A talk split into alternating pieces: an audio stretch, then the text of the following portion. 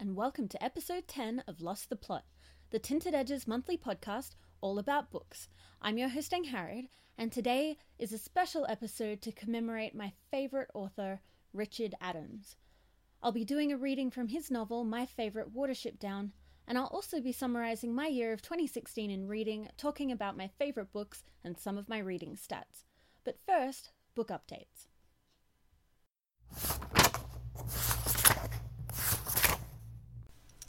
So, the main thing you probably want to hear about in book updates, if you listened to the last episode where we installed a street library, is how is the street library going?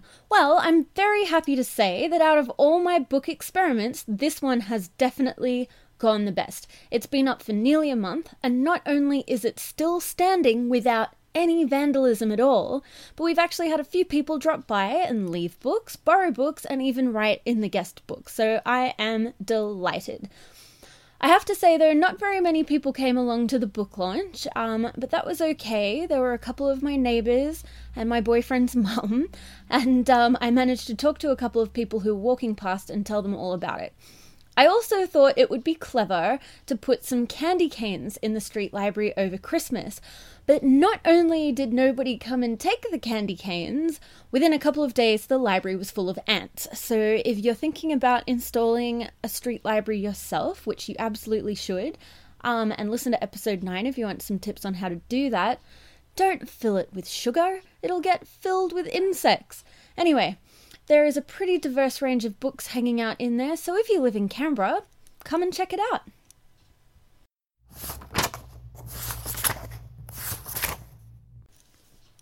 Speaking of libraries, there is actually quite a lot of library news this episode.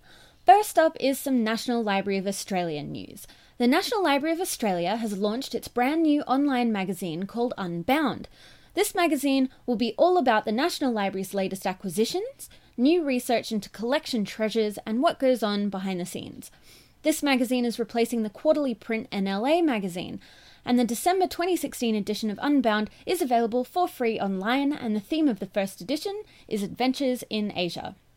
The National Library is also being granted a budget of $16.4 million over four years to upgrade the digital resources portal known as the Trove, which includes digitizing material that they had previously relied on contributors to upload at their own cost. The Trove is the fourth most used Commonwealth website with over 55,000 visitors a day. A cat who lives in a library in a town called White Settlement in Texas, USA, has outlasted the counselor who tried to who, who tried to evict him.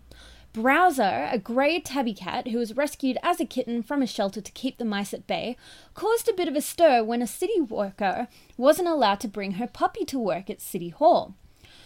When the issue made it to the White Settlement City Council, Councillor Clement was the only one to cast his vote against Browser.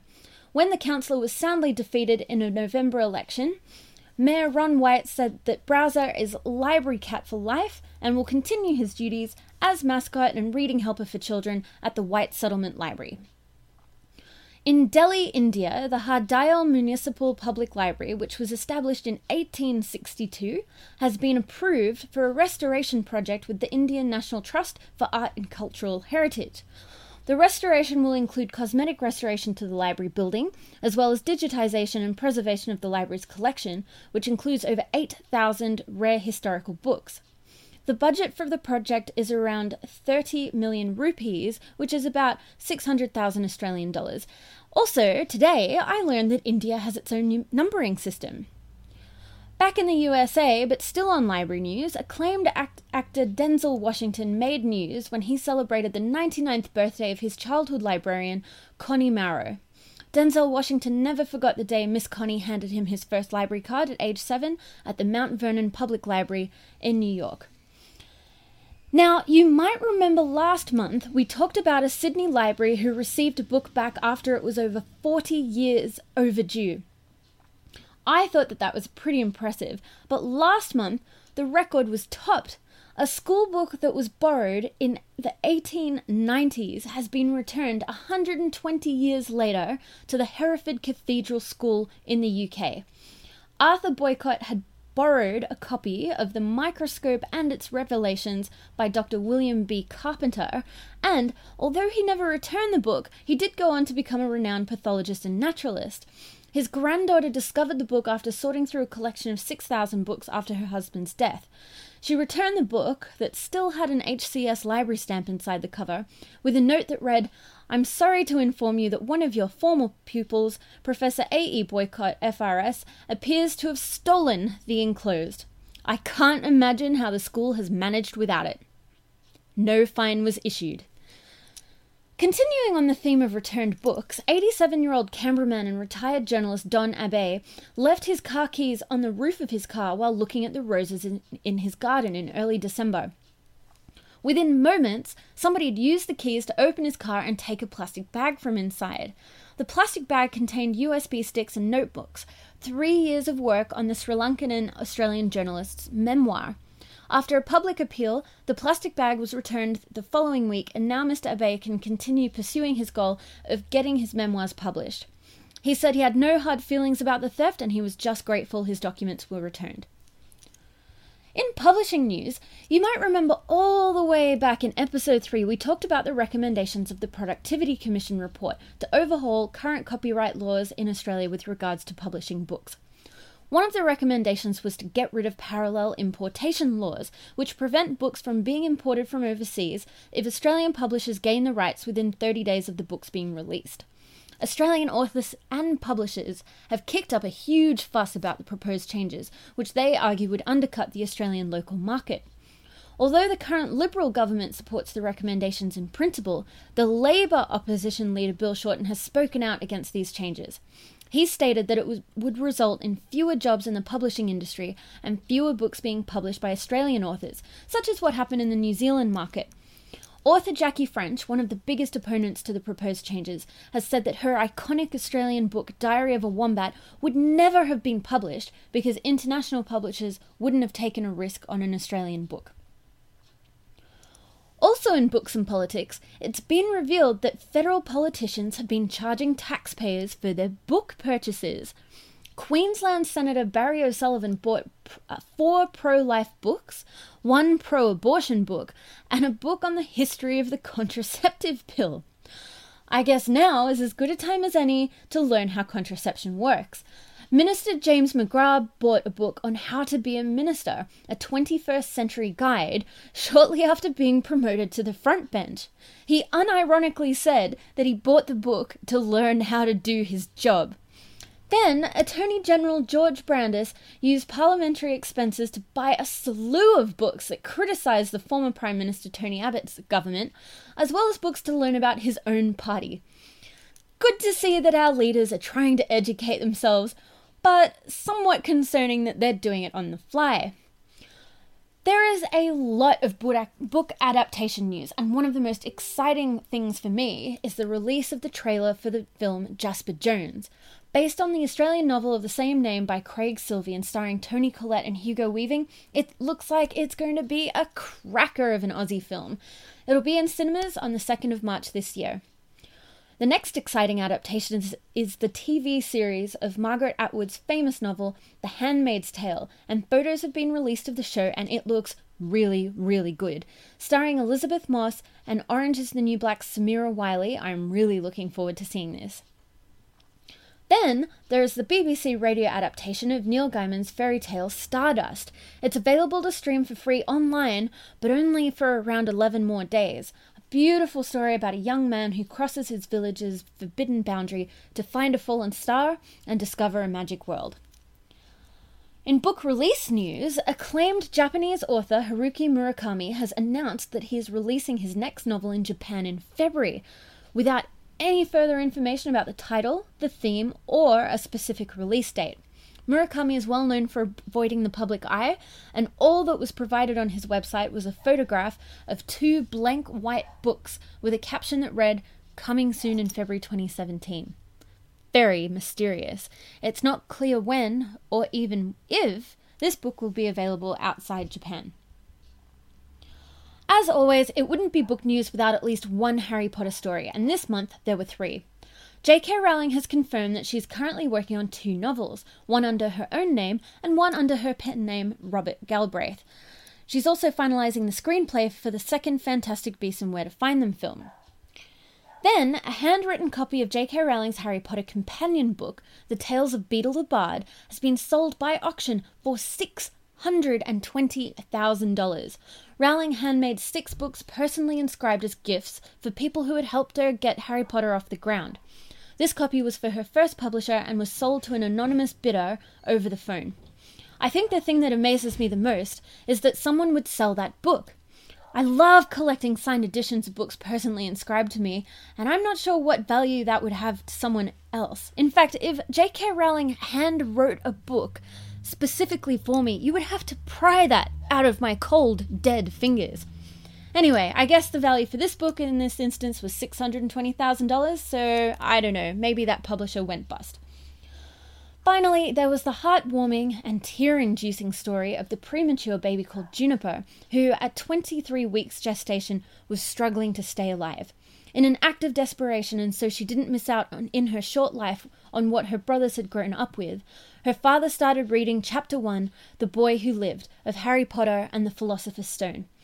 He read and read, and the more he read, the more she improved. And after hearing about Juniper's story on the radio, J.K. Rowling was so touched that she contacted Juniper's mum, Kelly.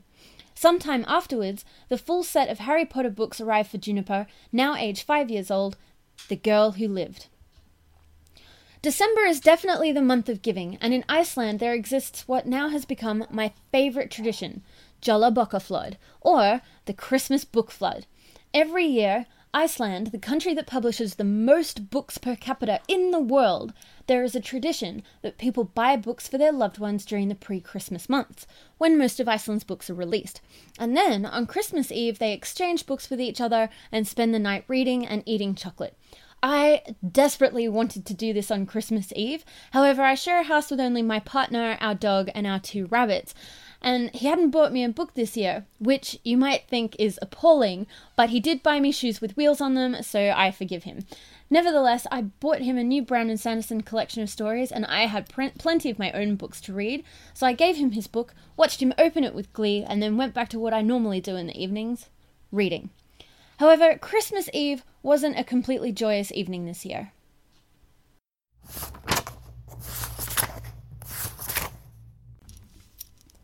Couple of days after Christmas, the sad news broke that Richard Adams, my favourite author, had died peacefully on Christmas Eve at the age of 96. I had known that Richard was very elderly, and I had in fact sent him a fan letter earlier this year to make sure that I got to tell him just how much his books mean to me. When I was a kid, I read lots of books, but there were three books that I read over and over White Fang by Jack London, Black Beauty by Anna Sewell, and Watership Down by Richard Adams. From a young age, I took a keen interest in animal welfare, and Watership Down taught me a lot about how a novel can be beautifully written, timeless, and still have an important message. I've gone through multiple copies of the old 1970s paperback Penguin edition of Watership Down, and they always end up breaking into pieces. One copy I tried to salvage with duct tape, and my current copy I've just let it exist in six parts. Richard Adams is probably also partly responsible for my great love of rabbits, though I think Beatrix Potter and Lewis Carroll both pay- played a part in that as well. Some months later, I received a letter back from Richard's granddaughter, who apologised for the delay, though I felt like it was a really speedy response from the UK all the way to Australia, and said that Richard didn't have so many good days, and I liked to wait until he was feeling okay before reading him his letters and responding. I was so touched to get a response, and I will I will cherish that letter forever. Anyway, in memory of Richard Adams, I'm going to read a passage from Watership Down, and I hope you enjoy it as much as I do. Chapter 6 The Story of the Blessing of El Why should he think me cruel, or that he is betrayed? I'd have him love the thing that was before the world was made. W.B. Yeats, A Woman Young and Old. Long ago, Frith made the world. He made all the stars too, and the world is one of the stars. He made them by scattering his droppings over the sky, and this is why the grass and trees grow so thick on the world. Frith makes the brooks flow. They follow him as he goes through the sky, and when he leaves the sky, they look for him all night. Frith made all the animals and birds, but when he first made them, they were all the same. The sparrow, the sparrow and the kestrel were friends, and they both ate seeds and flies. And the fox and the rabbit were friends, and they both ate grass. And there was plenty of grass and plenty of flies, because the world was new, and Frith shone down bright and warm all day. Now El was among the animals in those days, and he had many wives. He had so many wives that there was no counting them, and the wives had so many young that even Frith could not count them. And they ate the grass, and the dandelions, and the lettuces, and the clover, and El-ahrairah was the father of them all. Bigwig growled appreciatively.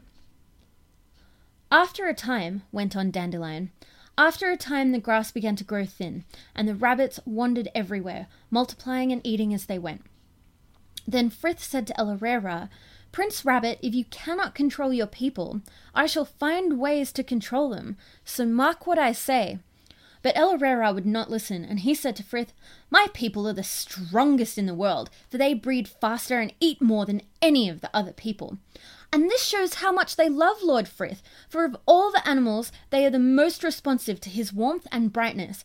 You must realize, my lord, how important they are, and not hinder them in their beautiful lives.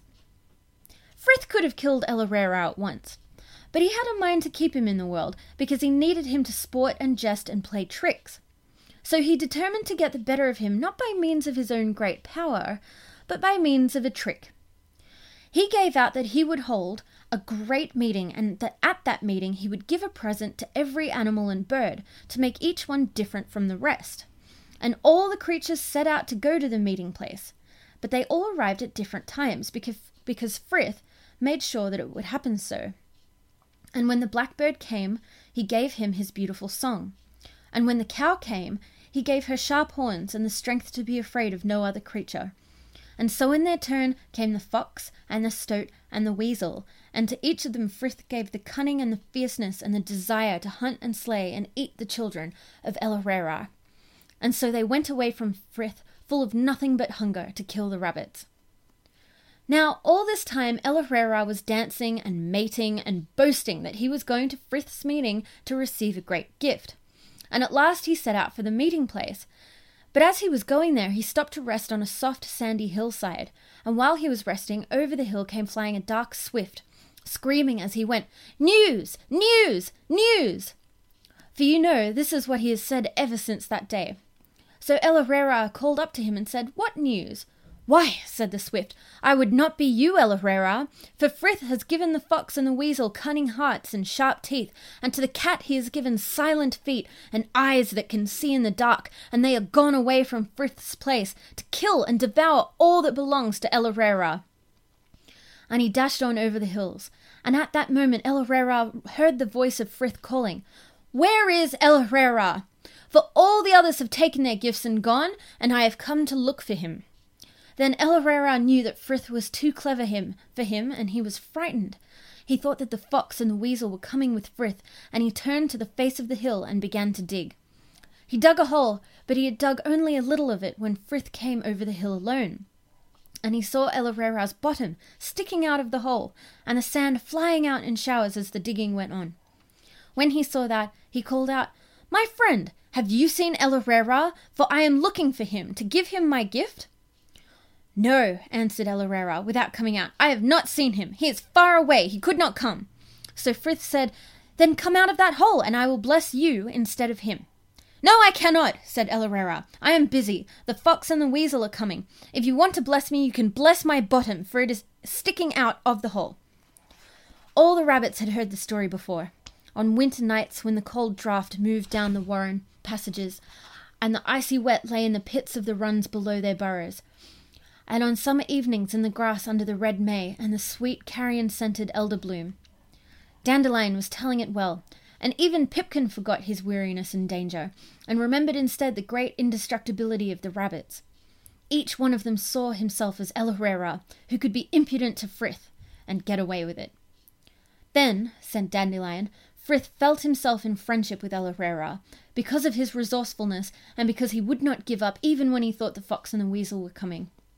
And he said, Very well, I will bless your bottom as it sticks out of the hole. Bottom, be strength and warning and speed forever, and save the life of your master. Be it so. And as he spoke, El-ahrairah's tail grew shining white and flashed like a star, and his back legs grew long and powerful, and he thumped the hillside until the very beetles fell off the grass stems. He came out of the hole and tore across the hill faster than any creature in the world. And Frith called after him, El your people cannot rule the world, for I will not have it so. All the world will be your enemy, prince with a thousand enemies, and whenever they catch you, they will kill you. But first they must catch you, digger, listener, runner, prince with the swift warning. Be cunning and full of tricks, and your people shall never be destroyed. And El knew that although he would not be mocked, yet Frith was his friend. And every evening, when Frith has done his day's work and lies calm and easy in the red sky, El-ahrairah and his children, and his children's children, come out of their holes and feed and play in his sight, for they are his friends, and he has promised them that they can never be destroyed.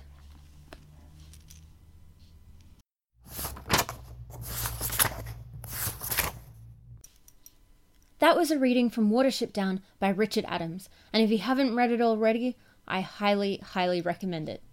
So, December reads. I managed to squeeze in a bunch of books over December and finished off eight in total. First up was The Essex Serpent by Sarah Perry. Historical fiction set in Victorian England. I was a bit disappointed by this one. It had all the elements for a good story, but there was way too much focus on the boring romance and not enough focus on the genius surgeon character or the cryptozoology.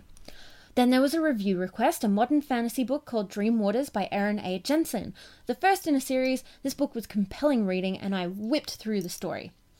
Next, I read the eye opening non fiction book, The Badass Librarians of Timbuktu by Joshua Hammer, and it was absolutely fascinating reading about the hidden ancient texts of the African city and the incredible effort to protect them during occupation by Islamic extremists. Then there were three more review requests. The first was a highly detailed biography of, Tur- of, of a former Turkish diplomat's wife turned boxing camp trainer, Madame Bey, by Jean Pantaloon. Then there were two Christmas books. One, a children's book called The Day My Fight Followed Santa Up the Chimney, which was a uh, slightly offbeat educational book about the Christmas tradition. And the other, a really enjoyable modern romance called Tis the Season by Olivia Folmar Ard. I finally got around to reading The House of the Spirits by Isabel Allende, and it was just as brilliant as everybody had told me. And then I finished off the year with a, the young adult novel The Rest of Us Just Live Here by Patrick Ness, and it was a clever spoof on the genre as well as being a powerfully understated novel about sexuality, mental health, and belonging. So, for 2016, I managed to read a pretty solid 73 books and 90.4% of those I had read for the first time. I managed to do really well on my goal of reading more nonfiction, more than doubling last year's efforts at 17.9%. 50.7% were written by men, so I didn't quite meet my goal of reading more books by women or people who are gender diverse, but I think part of that was a lot of the non-fiction books I read were actually by men, so that maybe I can readjust that genre a bit this year. Um, I did really well at reading more diversely and managed to read books by authors from 15 different countries, with 20.5% by somebody who was ethnically or linguistically diverse from me. Finally, 38.4% of the books I read had queer content, which was another thing I was trying to read more about. My top reads of the year were the four books by Chinese writer Yan Lianke, Brazilian graphic novel Day Tripper, the incredible International Man Booker Prize winning book The Vegetarian by Korean author Han Kang, Speaking Out, a 21st handbook for women and girls by Tara Moss, Small Things, a graphic novel by Mel Tregoning, who committed suicide before it was completed, the phenomenal book The Hate Race by Maxine Beneba Clarke, about growing up black in Australia, post Holocaust graphic novel Maus, and, like I mentioned earlier, The House of the Spirits by Chilean writer Isabel Allende. So, my reading goals for the new year are number one, to read 75 books. Number two, to keep trying to read more books by women, people, and people of a different cultural, eth- eh, cultural, ethnic, and linguistic background to me. There we go, got there in the end.